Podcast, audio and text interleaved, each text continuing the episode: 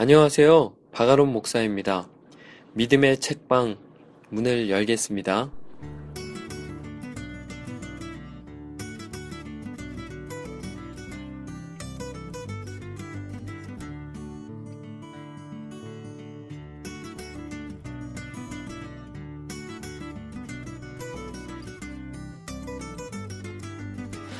한 주 잘 보내셨습니까? 너무 멋진 9월입니다. 요즘 제 주위에는 꽃이 만발합니다. 제가 개인적으로 국화꽃을 참 좋아하는데요. 이유는 그렇습니다. 장미처럼 화려하지 않지만 수수하니 예쁘고 또 색도 다양하고 무엇보다도 저렴한데 오랫동안 살아있어서 저를 즐겁게 하기 때문입니다. 꽤 많은 이유가 있죠. 그쵸? 근데 지금요, 저희 교회를 꾸미시는 분들이 국화를 교회 이곳저곳에 두었어요. 그래서 진짜 좋아요. 여러분들은 주위를 좀 돌아보고 계십니까? 일단 제가 오늘요 한 가지 중요한 광고를 해드려야 할 것 같습니다. 음, 진짜 죄송하고 또 아쉽게도요. 음, 제가 오늘 방송을 끝으로 제 개인 방송을 멈추게 되었습니다. 개인 방송은 여기까지. 약속을 못 지켜드린 것 같아 너무 죄송한데요. 근데 정말 중요한 이유가 있거든요. 이유를 좀 들어주셔야 돼요. 왜일까요? 이제 믿음의 책방은요, 개인 방송이 아닌 섬김과 나눔의 방송이라는 CTS 기독교 방송에서 방송하게 되었습니다. 이번에 CTS에서 야심차게 청소년과 청년을 위한 어, 방송 어플을 만들었는데요. 이름이 CTSY예요. 그곳에 여러 개의 채널이 있는데요. 라디오 채널에서 믿음의 책방을 틀 수 있게 되었습니다. 기존에 있었, 읽었던 그런 책들이 지금 20권, 거의 30권 가까이 되잖아요. 아쉽게도 그 책들을 다시 더 좋은 환경에서 다시 녹음을 해야 될 것 같아요. 그래서 그동안 구독하셨던 분들은 새로운 책을 만나려면 조금 시간이 걸릴지도 모르겠습니다. 하지만요, 제가 새로 녹음하는 만큼 그 책들 중에서 다 똑같이 하면 안 되잖아요. 그래서 몇 권만 좀 엄선해서 어, 그래서 하고 또 새로운 책들을 또 잔뜩 들고 올 테니까 좀 기대해 주셨으면 좋겠습니다. 자세한 내용은요, 책을 읽고 좀 더 이야기해 드릴게요. 아, 흥분이 되네요. 아, 이렇게 좋은 기회가 있다니 참 감사합니다. 어쨌든요, 오늘은 좀 지난주에 이어서 매트 챈들러의 완전한 복음, 아, 챕터 2에서 첫 번째 이야기를 들고 왔습니다. 제목이요, 창조인데요. 이 부분이 진짜 좋거든요. 근데요, 조금 어려워요. 연력학 법칙도 나오고요. 창조의 근거를 설명하는데 굉장히 난해한 단어들이 나오거든요. 근데요, 그런 것들을 흘려 들으세요. 왜냐하면요, 마지막쯤에 정리를 해주는데 그게 진짜 좋거든요. 근데 그러면 마지막만 들으면 되느냐? 그게 또 정리가 안 돼요. 그 중간에 좀 어려운 단어들을 그 스치고 지나간 다음에 마지막을 좀 들으셔야 되거든요. 그러니까 차분하게 그냥 편안하게 들으시면 좋겠습니다. 제 방송이 그런 방송이잖아요. 절대 중간에 포기하지 마십시오. 그럼요, 평생 이런 책은 손도 못 댈 거예요. 그냥 들어보시면 좋겠어요. 그럼 한번 만나볼까요? 완전한 복음 두 번째 시간 시작합니다. 나와 아내는 영화를 좋아한다. 늘 그랬다. 영화는 우리의 공동 취미 중 하나였고, 내가 운이 좋은 이유는 아내가 로맨틱 코미디보다 장편 서사 영화를 더 선호하기 때문이다. 보고 싶었던 영화를 아내가 먼저 제안하는 경우도 자주 있다. 우리 두 사람의 관계에서 이 부분만큼은 복에 겨울 정도다. 나는 한 장면으로 시작했다가 어떻게 이야기가 그 장면까지 가게 되었는지를 설명하기 위해 이야기의 진짜 시작 부분으로 돌아가는 종류의 영화가 정말 좋다. 한 여자를 품에 안은 채 주저앉아 있는 남자가 등장한다. 여자는 피를 흘리고 모든 사람이 소리를 지르고 있는 가, 가운데 나쁜 놈들을 향해 총을 쏘고 있던 남자는 불현듯 생각한다. 내가 어쩌다 이렇게 된 거지? 그리고 이어지는 장면은 그 남자가 강아지와 함께 해변을 거니는 모습이다. 관중은 당혹감을 느끼며 생각한다. 무슨 일이 일어난 거야? 그때부터 영화는 첫 장면까지 가는 서술적 단계를 모두 보여주며 이야기를 다시 쌓아간다. 그제야 우리는 오 그렇게 된 거였군 하며 고개를 끄덕인다. 영화 문학 비평가들은 이와 같은 영화를 시작하는 기법을 in medias res라고 부른다. 이 말은 사건의 중심에서라는 의미의 라틴어이다. 전체 이야기에서 시간적으로 나중에 일어난 사건을 시작점으로 삼는 작품들은 in medias res가 사용된 것이다. 땅에서 바라본 복음은 어떤 의미에서 in medias res에 해당한다. 하나님, 인간, 그리스도, 반응의 직접적인 복음은 이 이야기의 핵심이자 주요 장면이다. 반면 하늘에서 바라본 복음은 우리로 하여금 성경의 이야기를 어, 영화적 비유를 살려보자면 근접 촬영하는 개인적인 시점에서 줌 아웃해 광각 렌즈로 바라보게 한다. 땅에서 바라본 복음으로부터 물러나는 것은 참된 복음을 상실하는 것이라고 주장하는 사람들도 있다. 그러나 성경은 구원의 위대한 이야기가 우리에 대한 것이면서 보다 우선적으로는 하나님에 대한 것임을 보여준다. 복음을 땅에만 붙들어 두는 것은 전체적 배경을 놓치는 심각한 실수다. 복음의 배경은 우리의 유익이나 우리의 구원이 아니라 그리스도의 최우선성과 하나님의 영광이다. 복음의 이야기는 개인적이지만 동시에 우주적이다. 마틴 로이드 존스는 설교자들을 향해 다음과 같은 조언을 남겼다. 여기에서 우리가 복음의 전체를 나타내야 함을 한 번 더 강조하는 것은 중요합니다. 복음에는 개인적인 측면이 있습니다. 우리는 그것을 다뤄야 하고 그것으로부터 출발해야 합니다. 그러나 거기에서 멈추면 안 됩니다. 복음에는 사회적인 측면이 있고 실제로 우주적인 측면 또한 있습니다. 우리는 성경에 게시된 대로 구원 계획의 전체를 나타내야 합니다. 우리는 사도 바울이 에베소서 1장 10절에서 표현한 것처럼 궁극적인 목적이 하늘에 있는 것이나 땅에 있는 것이 다 그리스도 안에서 통일되어 영화롭게 되는 것임을 보여주어야 합니다. 우리는 구원이 주관적인 것, 곧 좋은 기분이나 평안처럼 우리가 추구하는 어떤 것이 아니라는 사실을 강조합니다. 그것은 중요하고 이익을 감당하는 일입니다. 그러나 더 중요한 일이 있습니다. 바로 온 우주가 관련되어 있다는 사실입니다. 우리들은 사람들에게 이 개념, 모든 것을 포괄하는 복음의 깊이와 넓이와 크기에 대한 개념을 심어주어야 합니다. 하늘에서 바라본 복음이 여기에서 말하는 복음의 깊이와 넓이와 크기에 대한 개념을 가르쳐 준다.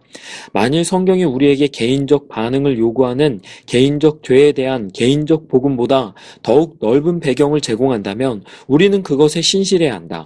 성경적 서술의 마지막에서 복음의 주인공은 다음과 같이 말씀하신다. 보라, 내가 만물을 새롭게 하노라. 만일 이것이 사실이라면 우리는 만물이라 칭하신 그분의 의도를 진지하게 받아들여야 할 것이다. 로이드 존스가 말했듯이 온 우주가 관련되어 있다. 이제 로마서 8장 18에서 23절의 말씀을 살펴보면서 in medias res로 시작하는 하늘에서 바라본 복음을 풀어가 보자. 생각하건대 현재의 고난은 장차 우리에게 나타날 영광과 비교할 수 없도다. 피조물이 고대하는 바는 하나님의 아들들이 나타나는 것이니 피조물이 허무한데 굴복하는 것은 자기 뜻이 아니오 오직 굴복하게 하시는 이로 말미암음이라 그 바라는 것은 피조물도 썩어짐의 종노릇한 데서 해방되어 하나님 의 자녀들의 영광의 자유에 이르는 것이니라 피조물이 다 이제까지 함께 탄식하며 함께 고통을 겪고 있는 것을 우리가 아느니라 그뿐 아니라 또한 우리 곧 성령의 처음 읽은 열매를 받은 우리까지도 속으로 탄식하여 양자 될 것 곧 우리 몸의 속량을 기다리느니라. 나는 이 본문을 좋아한다. 우리가 알고는 있지만 자주 생각하지 않는 창조에 대한 통, 통찰을 제공하기 때문이다. 우리는 모두 자연계가 잘못되어 가고 있다는 사실을 인식하고 있다. 우리는 허리케인과 폭설, 토네이도, 쓰나미, 화산 폭발 등이 매우 좋지 않은 상황으로 이어질 수 있다는 사실을 안다. 심각한 자연재해를 당할 때 우리는 고통과 절망을 느끼고 이것이 누구의 죄 때문인지 궁금해하지만 보통은 우리 자신을 뺀 동성애자나 자유주의자들 때문으로 결론이 난다. 홍수나 동물들의 난폭성과 같은 자연적 현상을 타락, 더욱이 우리 자신의 타락과는 잘 연결시키지 않는다. 캘리포니아에 흔한 지진이 발생할 때 나의 죄 때문이야 라고 생각하는 사람은 거의 없을 것이다. 하지만 로마서 8장에서 바울은 피조물이 고대한다고, 즉 무언가를 바라고 갈망한다고 말한다. 그는 피조물이 허무한데 굴복한다고 했는데 그것은 피조물이 원래의 자리를 벗어나 지금의 자리로 떨어져 내려왔다는 의미다. 로마서 8장에서 피조물은 탄식한다. 출산의 고통 가운데 있다. 개혁개정 성경에는 생략되어 있지만 영어 성경에는 22절에 드러나 있다. 나는 출산의 고통을 감접적으로만 안다. 분만실에서 그 고통을 지켜보았다. 내가 기억하는 것은 단지 이전까지 자신의 몸으로부터 생명이 태어나는 것을 경험할 수 있다는 사실에 감격했던 아내가 병원으로 가는 길에 경막 외 마취제를 요구했다는 사실이다. 이 경험으로부터 내가 추론하게 된 바는 만일 출산의 고통이 내 안에 나는 출산이 좋아 라는 낭만적 생각을 순식간에 나는 이것을 더 이상 느끼고 싶지 않아로 뒤바꿀 수 있을 정도로 심각한 것이라면 그 정도가 매우 대단한 것이라는 사실이다. 또한 아내는 매우 부드러운 사람이지만 첫 아이를 출산할 때에는 나에게 눈앞에서 사라져 달라고 했다. 내가 분만실에 있어 본바 그것은 아주 무서운 경험이었으므로 출산에 매우 큰 고통이 따른다고 결론 짓는 데는 별 문제가 없을 듯 싶다. 이와 같은 모든 특징들이 피조 세계의 형편, 지구의 상황, 우주의 상태를 보여주고 있다.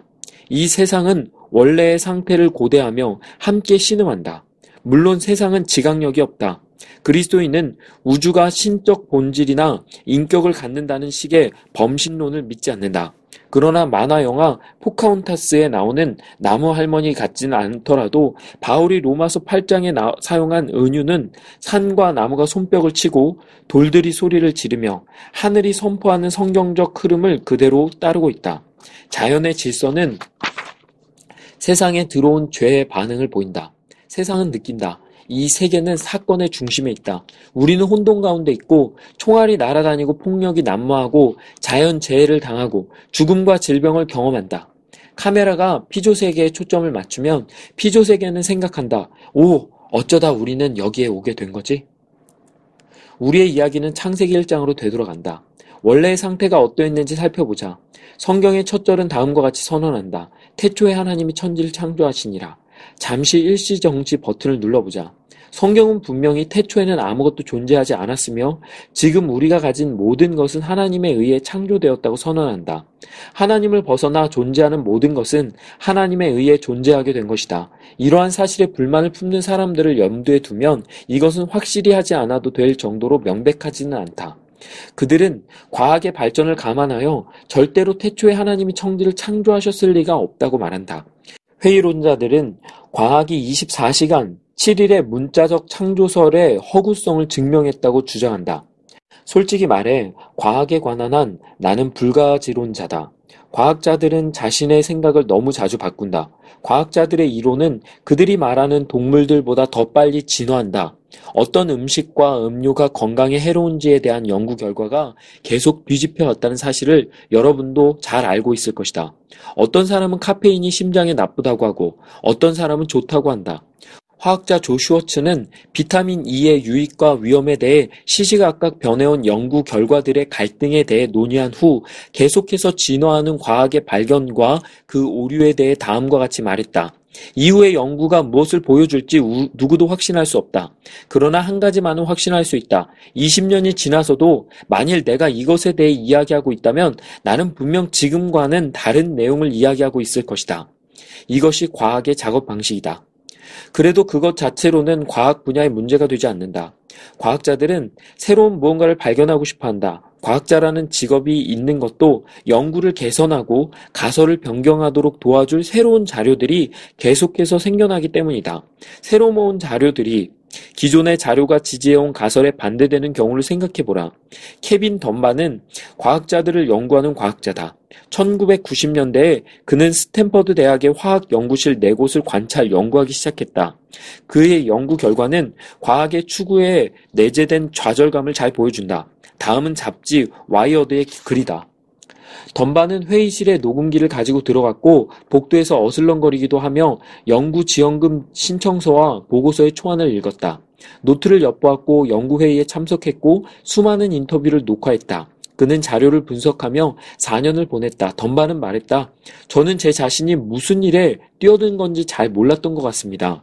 저는 모든 자료를 빠짐없이 검토할 수 있기를 원했고 그렇게 할 수 있었습니다. 하지만 놓치고 말고 따라잡아야 할 내용이 너무나도 많았습니다. 덤바는 조직 내 연구를 통해 과학이 매우 실망스러운 학문이라는 유쾌하지 않은 통찰을 얻게 되었다. 대부분의 경우 연구가들은 안정적인 기술을 사용했지만 자료의 50% 이상이 이들의 예상을 벗어났다. 어떤 연구실의 경우 이 수치는 75%를 넘어섰다. 덤바는 말했다. 과학자들은 앞으로 일어나야 할 결과에 대해 정교한 이론을 세웁니다. 하지만 결과는 그들의 이론과 지속적으로 어긋납니다. 한 프로젝트를 위해 한 달의 시간을 사용하고도 말이 되지 않는 자료 때문에 그간의 모든 자료를 내버려야 하는 일도 예사였습니다. 과학자들이 나타날 거라고 기대한 특정 단백질이 나타나지 않는 수도 있다. 아니면 이들의 DNA 견본이 이상 유전자를 가졌을 수도 있다. 자세한 이유는 늘 변했다. 하지만 매번 똑같은 이야기다. 과학자들은 X를 기대했는데 Y가 나타났다는 것이다. 덤바는 이와 같은 통계 자료에 매료되었다. 과학은 정교한 가설과 통제 변인으로 가득 찬 진리를 향한 질서 정연한 추구여야 한다. 20세기 과학 철학자 토마스 쿤은 표준 과학을 전문가만이 알 수 있는 세부 사항을 제외한 모든 결과를 미리 보여주는 연구의 일종으로 정의한 바 있다. 하지만 과학자들을 인터뷰하며 가까이에서 실험을 관찰했을 때 정말 사소한 세부 사항과 관련해서도 과학에 대한 그와 같은 이상적 설명은 무너져 내렸고 끝도 없이 이어지는 실망스럽고 놀라운 사실들이 그 자리를 대신 메웠다. 들어맞지 않는 연구 방법과 반복 실험에서 틀려지는 결과들, 예외로 가득한 간단한 연구들이 그 예다. 덤바는 말한다. 이들은 엉성한 사람들이 아닙니다. 세계에서 손꼽히는 훌륭한 실험실에서 일하는 사람들입니다. 하지만 실험은 우리가 기대한 바를 말해주는 경우가 거의 없습니다. 이것이 바로 과학이 숨기고 싶어하는 비밀입니다. 효능에 나타나지 않는 특정 의약품의 신비한 현상에 대한 오랜 연구는 과학자들로 하여금 우리가 초등학교에서부터 가르치고 있는 과학적 방법 자체에 대해 의심을 품게 만들었다. 과학적 방법은 우리가 결론을 내릴 수 있도록 도와주는 하나의 의도된 체계다. 하지만 앞에 기사를 쓴 조나 레러는 그런 결론은 얻기 힘들다는 내용으로 뉴요커에 다음과 같은 글을 게재했다. 많은 과학자에게 효능이 특별한 문제가 되고 있다. 효능의 문제는 과학적 방법의 이면을 드러내기 때문이다. 물러터진 가짜 과학과 엄격한 진짜 과학을 구분하는 것이 반복 실험이라면 더 이상 반복할 수 없을 정도로 엄격하게 확증된 이 모든 자료에 대해서는 어떻게 생각해야 할까? 어떤 결과를 믿어야 할까? 초기 근대주의 철학자이자 과학적 방법의 선구자인 프랜시스 베이커는 실험을 필수적인 것으로 선언했는데 그 이유는 실험을 통해 우리가 자연의 질문을 던질 수 있기 때문이다. 때문이었다. 그러나 자연은 우리에게 때때로 다른 대답을 안겨준다는 것이 드러나고 있다. 과학의 문제이자 재미는 고려해야 할 새로운 상황들이 늘어나고 있다는 것이다. 그래서 과학자들은 계속 새로운 이론을 만들거나 적어도 이전의 이론에 대한 새로운 관점과 변형을 염두에 두어야 한다. 근본적인 문제는 과학 실험이 관찰을 바탕으로 하기에 백투더퓨처의 M.F. 브라운 박사가 시간 여행을 위한 유량 축전기를 발견하기 전까지는 어떤 과학자도 이 세상의 탄생을 관찰할 수 없다는 데 있다. 과학자들은 다만 관점에 따라 1만 년에서 100억 년이 될 수 있는 시간 동안 흩어진 자료를 모아 가설에 가설에 또 다른 가설을 세워야 한다. 그리고 또 다시 가설을 세워야 한다. 더욱이 이와 같은 과학적 추구의 객관성은 거대한 하나의 신화다. 이것은 단순히 근대적 자연주의적 성향에 대한 불신의 문제가 아니다. 오히려 인간이 스스로 어떻게 생각을 결정해야 하는지를 보여주는 근본적 문제다. 칼 포퍼는 이렇게 말했다. 과학은 그 방식을 신뢰하는 사람들이 믿는 대로 관찰이나 자료의 수집에서 시작하지 않는다. 우리가 자료를 모으려고 하기 전에 어떤 종류의 자료에 대한 관심이 먼저 생긴다. 언제나 문제가 먼저 나타난다. 포퍼가 의미하는 바는 자료가 먼지 진드기처럼 공중에 아무렇게나 날아다니는데 과학자들이 아무런 의도나 사심 없이 그러한 자료들을 모아서 이해하려고 애쓰는 것이 아니라는 것이다. 과학자들은 이미 마음속에 어떤 생각이나 해결하고 싶은 문제, 세우고 싶은 이론을 가지고 있는 상태에서 특정 목적을 위해 자료를 모으기 시작한다. 기본적으로 과학은 끊임없는 주장과 수정의 상태다. 그 상태를 염두에 두면 신뢰에 대한 과학의 요구는 하나님의 요구만큼이나 믿음을 필요로 하는 것이다. 칼 헨릴은 다음과 같이 결론을 내린다. 경험과학에는 기독교에 대한 어떠한 의의를 제기할 만한 확실한 근거가 없다. 그 이유는 과학적 역사적 관심이 계시나 신앙과 무관하기 때문이 아니라 과학자들이 이런 과학자들이 확정한 모든 법칙에는 예외적 가능성이 있으며 그 법칙 자체도 경험적 취약성을 갖고 있다는 사실을 인정해야 하기 때문이다. 과학은 늘 변한다. 하지만 우리 하나님은 회전하는 그림자도 없으신 분이다. 그분의 영원한 선포는 경험적 관찰이라는 떠내려가는 모래보다 견고하다. 이것은 성경이 과학을 제거한다기보다 포함한다는 뜻이다. 과학자들은 악성 뇌종양을 앓는 대부분의 환자가 진단을 받은 후 2, 3년밖에 살지 못한다고 말한다. 이들의 말은 옳을 수도 있다. 하지만 이들의 말은 치유를 주장하시는 창조주 하나님을 감안하지 않는다. 관측 가능한 모든 자료를 창조하신 하나님께는 없는 심각한 한계가 과학에는 있다. 따라서 내가 오늘날 과학자들이 말하는 말을 믿기 어렵다고 한데도 신뢰가 되지 않을 것이다. 나는 이들이 내일은 뭐라고 말할지 매우 염려스럽다. 그리고 근본적으로 나는 하나님이 어제 말씀하신 것을 철저하게 신뢰한다. 예수님을 똑같이 사랑하고 그분의 말씀을 높이기 원하는 복음을 믿는 경건한 신자들 중 지구의 탄생에 대한 견해가 서로 다른 경우가 있다. 젊은 지구 창조론자와 오랜 지구 창조론자는 창세기 1장에 등장하는 날의 의미를 서로 다르게 해석한다. 하지만 하나님이 눈에 보이는 모든 것을 그리고 그것을 볼 수 있는 우리의 눈을 무의 무로부터 창조하시기 전에는 아무것도 보이지 않았다는 사실에는 모두 동의한다. 어떤 그리스도인들은 하나님이 말씀으로 태양계를 창조하셨다고 하고 어떤 그리스도인들은 하나님의 말씀으로 빅뱅을 일으키셨고 그것이 태양계의 형성으로 이어졌다고 말한다. 견해와 정도의 차이는 있지만 각각의 이론을 믿는 사람들 모두는 성경을 진지하게 받아들이면서 태초에 하나님 외에는 아무것도 존재하지 않았다는 사실과 존재하는 모든 것이 하나님의 창조적 능력에 의해 존재하게 되었다는 사실만은 놓치지 않고 있다. 굳이 나를 분류해야 한다면 나는 역사적 창조론자에 가까울 것이다.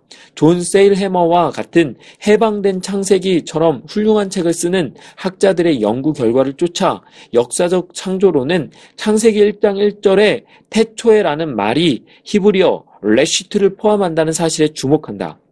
이 단어는 확정된 기간으로서의 시간보다는 알 수 없는 기간으로서의 시간의 시작을 가리키는 말이다. 따라서 세일해머의 역사적 창조론은 태초에 하나님이 천지를 창조하시니라가 그 다음으로 이어진 7일이 시작되기 이전의 시간을 가리킨다고 본다. 태초에와 같은 히브리어가 욥의 초기 인생을 묘사하는 데 사용되었다. 이것이 가리키는 것은 분명 욥의 생의 첫날이 아니라 자세히 기록되지 않은 욥의 인생 초기 전부일 것이다. 창세기 10장 10절에 같은 단어 레시트가 사용되어 니무롯 왕의 초기 통치 기간을 묘사하고 있다. 마찬가지로 단 하루의 날이 아니라 초기의 기간이다. 시드기야의 통치가 시작된 것을 묘사하기 위해 예레미야 28장 1절에서 같은 단어가 사용된다. 따라서 세일해머는 성경이 ראשית라는 히브리어를 사용할 때 많은 경우 확정짓기 어려운 기간으로서의 시간을 지칭한다고 주장한다. 역사적 창조론의 주장에 따르면 창세기는 하나님이 전 우주를 이레 동안 창조하셨다고 이야기하지 않는다. 따라서 모세가 창세기 1장에서 태초에라고 기록한 것은 하나님이 이 모두를 하루에 창조하셨다는 의미가 아니다. 그러나 역사적 창조론자들은 1절과 2절 이후로는 24시간으로 이루어진 문자적인 날이 등장하며 하나님이 혼돈하고 공허하여 사람이 살 수 없던 땅의 일부를 다듬으셔서 아담과 하와를 위한 동산을 준비하신 후 이들에게 문화적 위임을 부여하셨다고 굳게 믿는다. 가서 남은 세상을 이와 같이 만들어라. 너희는 많은 도움이 필요할 것이다. 자녀를 많이 낳아라. 역사적 창조론은 창세기의 창조 기사에 대해 그리스도인들이 느끼는 긴장을 상당 부분 완화시켜준다.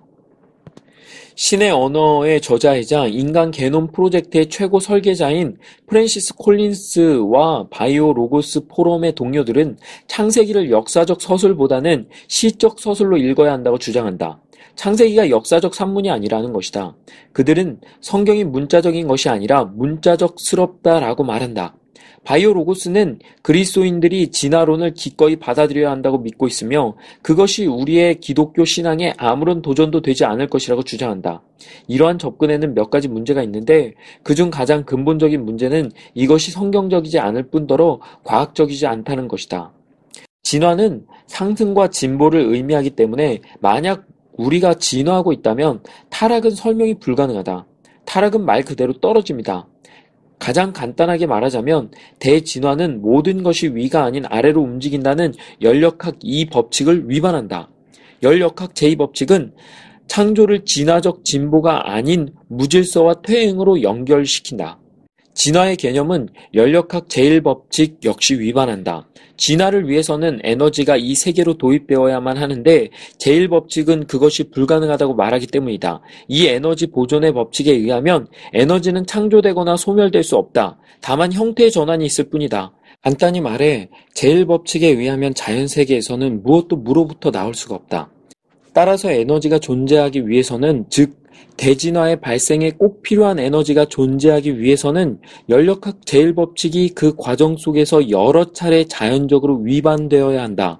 제1법칙은 인간이 시간을 두고 종에서 종으로 임의적인 발달을 이루었다기보다는 창조주가 인간을 무로부터 임의적으로 창조했다고 알려준다. 오직 하나님만이 무의, 무로부터 무언가를 창조할 수 있다. 더글러스 켈리는 다음과 같이 기록했다. 두 개의 연력학 법칙은 근원적으로 모든 것을 존재로 이끌어내기 위해서는 현재 존재하고 이미 알려져 있는 과정 외의 어떤 힘이 필요함을 이야기한다. 공간과 시간, 에너지, 물질의 거대한 복합체 외부에 그 이상에 있는 무엇이 시작을 위해 요구된다. 그리고 그 무엇은 그 거대한 복합체와 관련되지 않고 그것으로부터 자유해야 하는 것이다. 절대를 뜻하는 앱솔루트의 라틴어의 어근은 해방된 혹은 자유로운을 뜻하는 솔루투스와 모모로부터를 뜻하는 앱이 합쳐진 단어이다. 즉 연력학 법칙들의 법칙들에 의하면 절대적 앱솔루트 창조는 불가피하다. 배후에 있는 최고 과학자들의 모든 권위에도 진화의 전제는 시계를 길가에 발견하고 그 시계의 모든 부품과 부속, 설계가 시계공의 손이 아니라 자연적 과정을 통해 나타났다고 추정하는 것에 불과하다.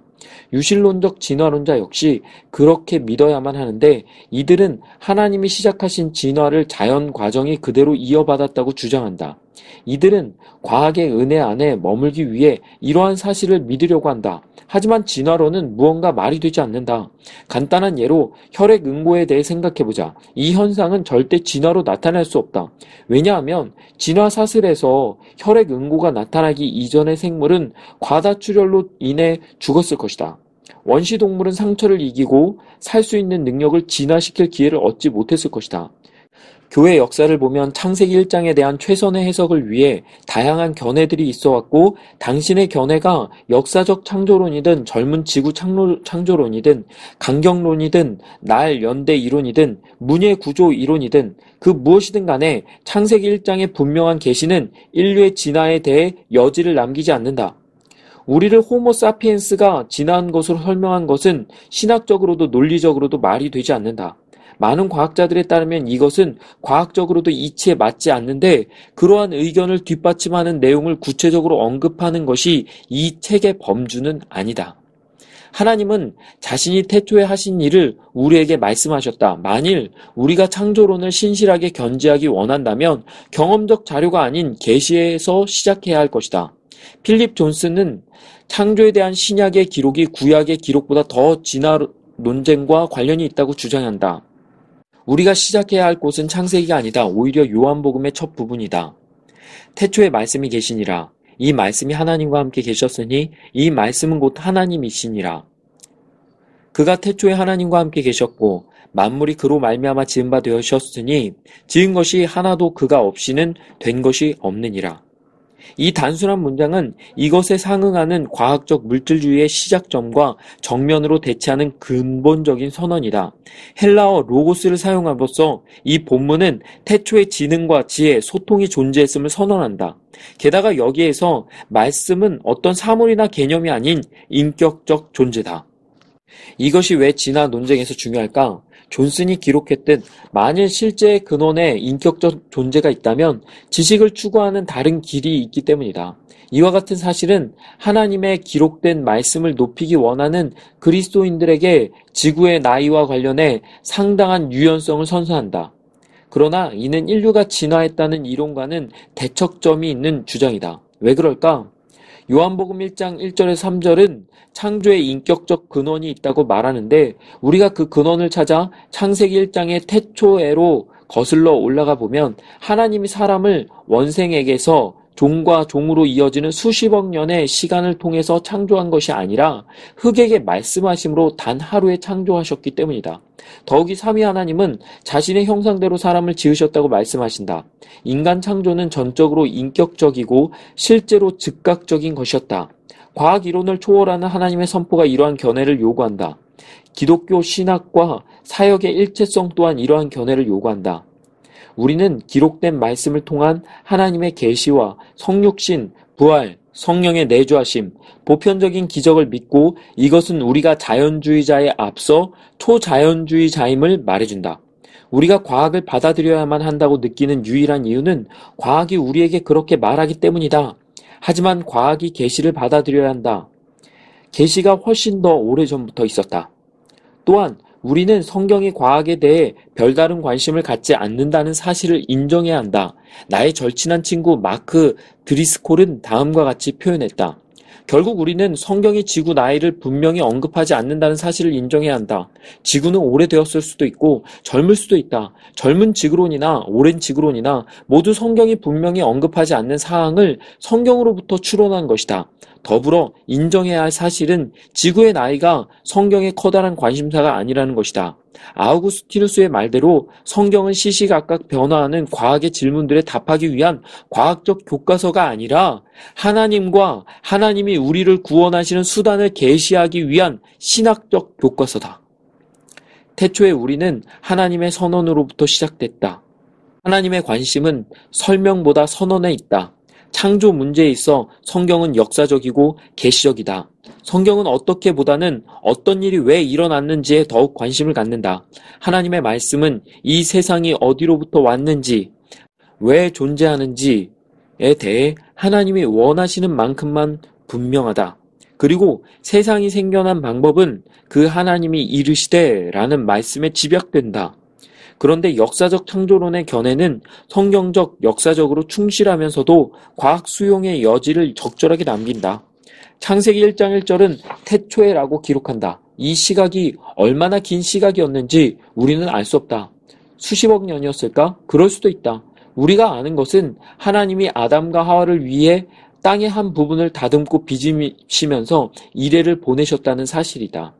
하나님이 존재하는 모든 것을 창조하셨다. 게다가 창세기 1장 10절, 12절, 18절, 21절, 25절, 31절에는 좋았더라 라는 반복구가 등장한다. 맨 처음 장면, 곧 총탄과 피, 죽음, 질병, 고통, 상처, 갈망, 허무한 것에 대한 굴복이 기록되었던 로마서 8장을 잊지 말자. 그 이전에 우리는 좋았더라 라는 반복과 함께 기쁨이 넘치는 땅에 있었다. 로렌과 내가 우리 아이들에게 심어주고자 노력하는 것 중 하나는 하나님의 창조가 선하다는 교리다. 일찍이 나는 딸아이가 좋아하는 것들과 창조주 하나님의 선하심을 연결시키고 싶었다. 나는 이렇게 말하곤 했다. 핑크를 생각해내신 분은 하나님이시란다. 태초부터 핑크색이 있었던 것은 아니다. 그러나 하나님이 그 색을 생각해내셨다. 딸아이는 핑크로 된 모든 것을 좋아한다. 아빠, 핑크는 어디에서 왔어? 하나님이 생각해 내셨지 멋지지 않니? 나는 음식을 먹을 때도 하나님이 그 음식의 맛을 창조하셨다는 사실을 생각하고 싶다. 영화 매트릭스에서 가상현실에서 깨어난 네오가 죽 같은 음식을 먹는 장면이 나온다. 그 걸쭉한 음식을 먹으면서 영화 속 인물들은 다음과 같이 묻는다. 컴퓨터가 닭고기의 맛을 어떻게 알았을까? 만일 컴퓨터가 틀렸으면 어쩌지?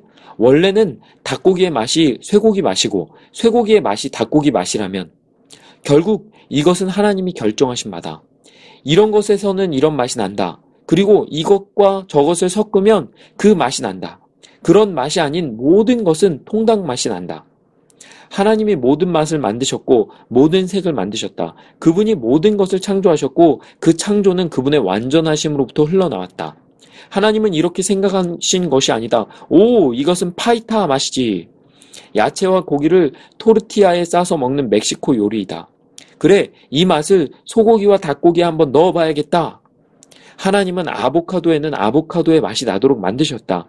치맛살과 등심, 안심이 그 특유의 맛을 내도록 만드셨다. 하나님이 그렇게 하신 것이다. 거대한 은하계로부터 음식과 음료, 조미료에 담긴 맛의 미세한 터침까지 피조 세계의 모든 양상이 하나님의 선하심을 내뿜는다. 모든 것이 태초에 하나님이 나를 만드셨답니다. 라고 선언한다.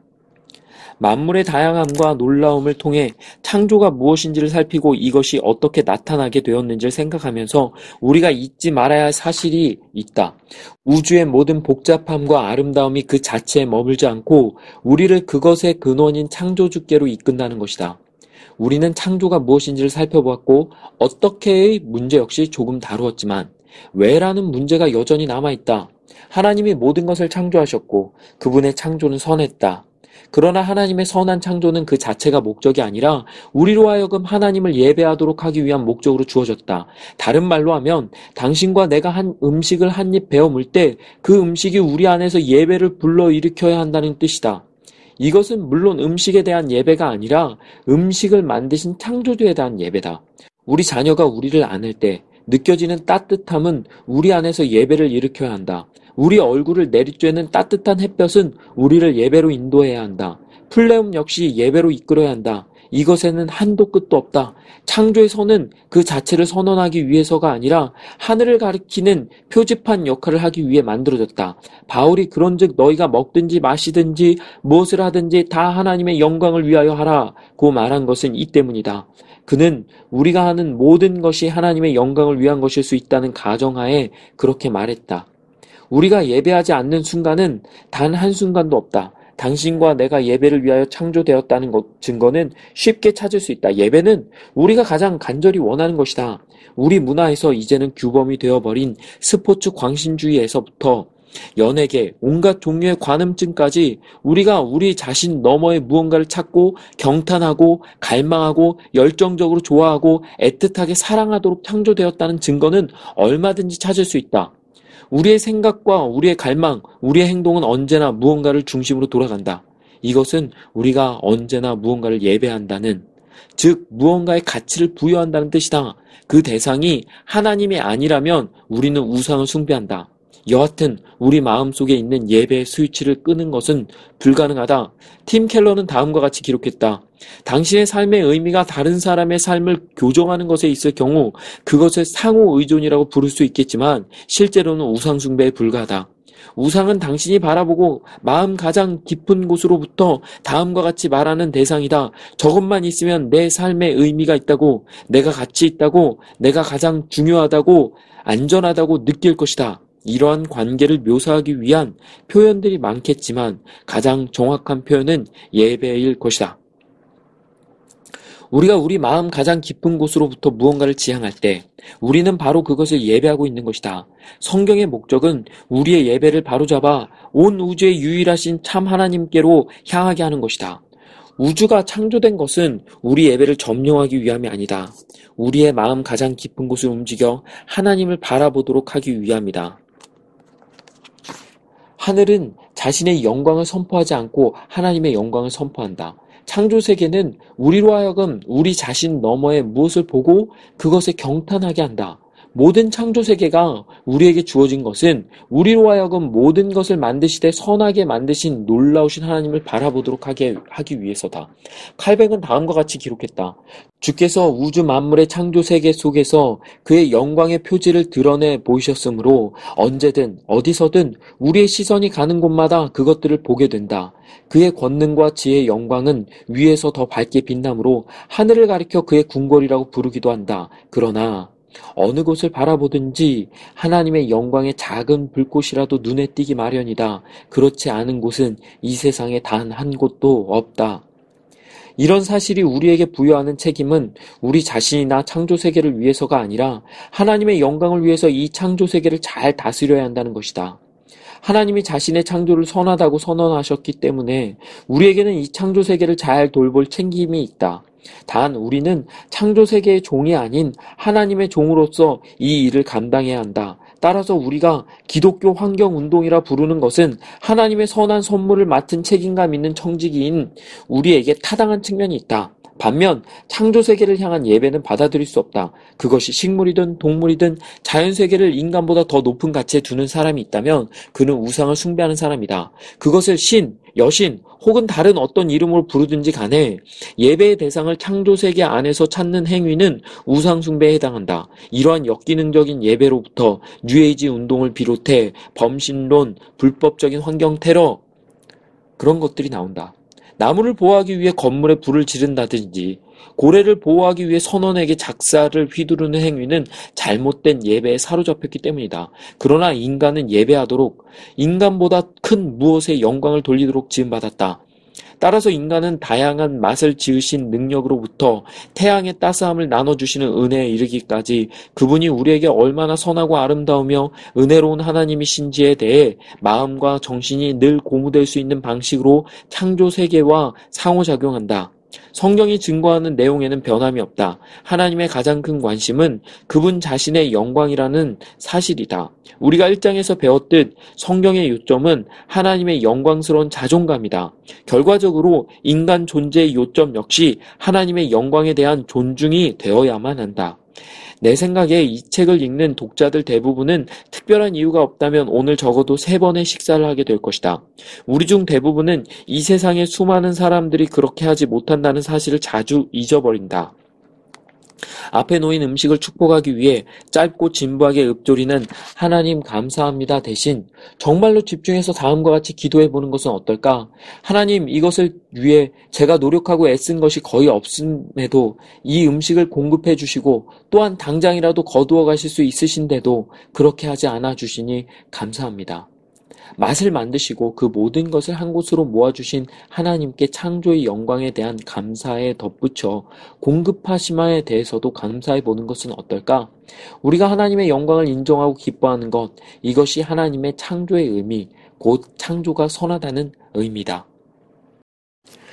어떠셨나요? 진화가 하나님의 창조에 포함되었느냐? 그렇지 않느냐? 이것 때문에 논란이 많고 또 제가 읽어드린 책 중에 우종학 교수님의 책의 경우 진화론을 창조론 안에 그 포함시키는 것 같은 발언도 있어서 좀 혼란스러울지도 모르겠어요.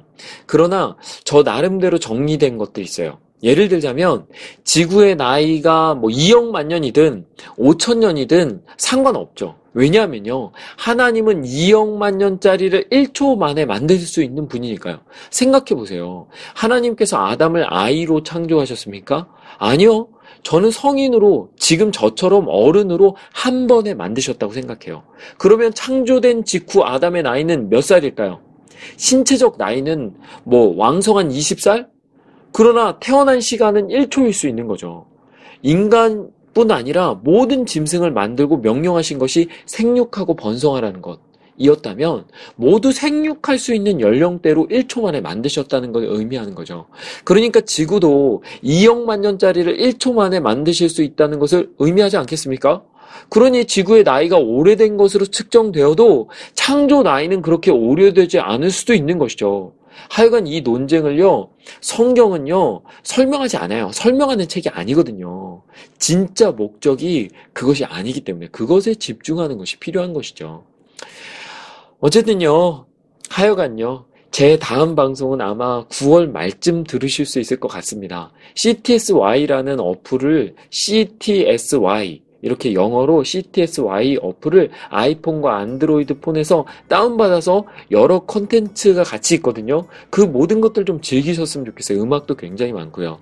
그것이 힘드신 분들은요, 그냥 조금 기다리시면 제가 그 CTSY에서 녹음한 그 어, 편집된 파일을 어, 여전히 그대로 팟빵과 팟캐스트에도 올리도록 하겠습니다. 그러니까 준비 기간 동안 조금 봐주시고 아, 여러분들의 삶에도 멋진 일과 도전들이 있기를 소망해 봅니다. 멋진 가을이잖아요. 그동안 너무 감사했고, 앞으로도 잘 부탁드리겠습니다. 기대해 주세요. 샬롬! 오늘 책방의 문을 닫습니다.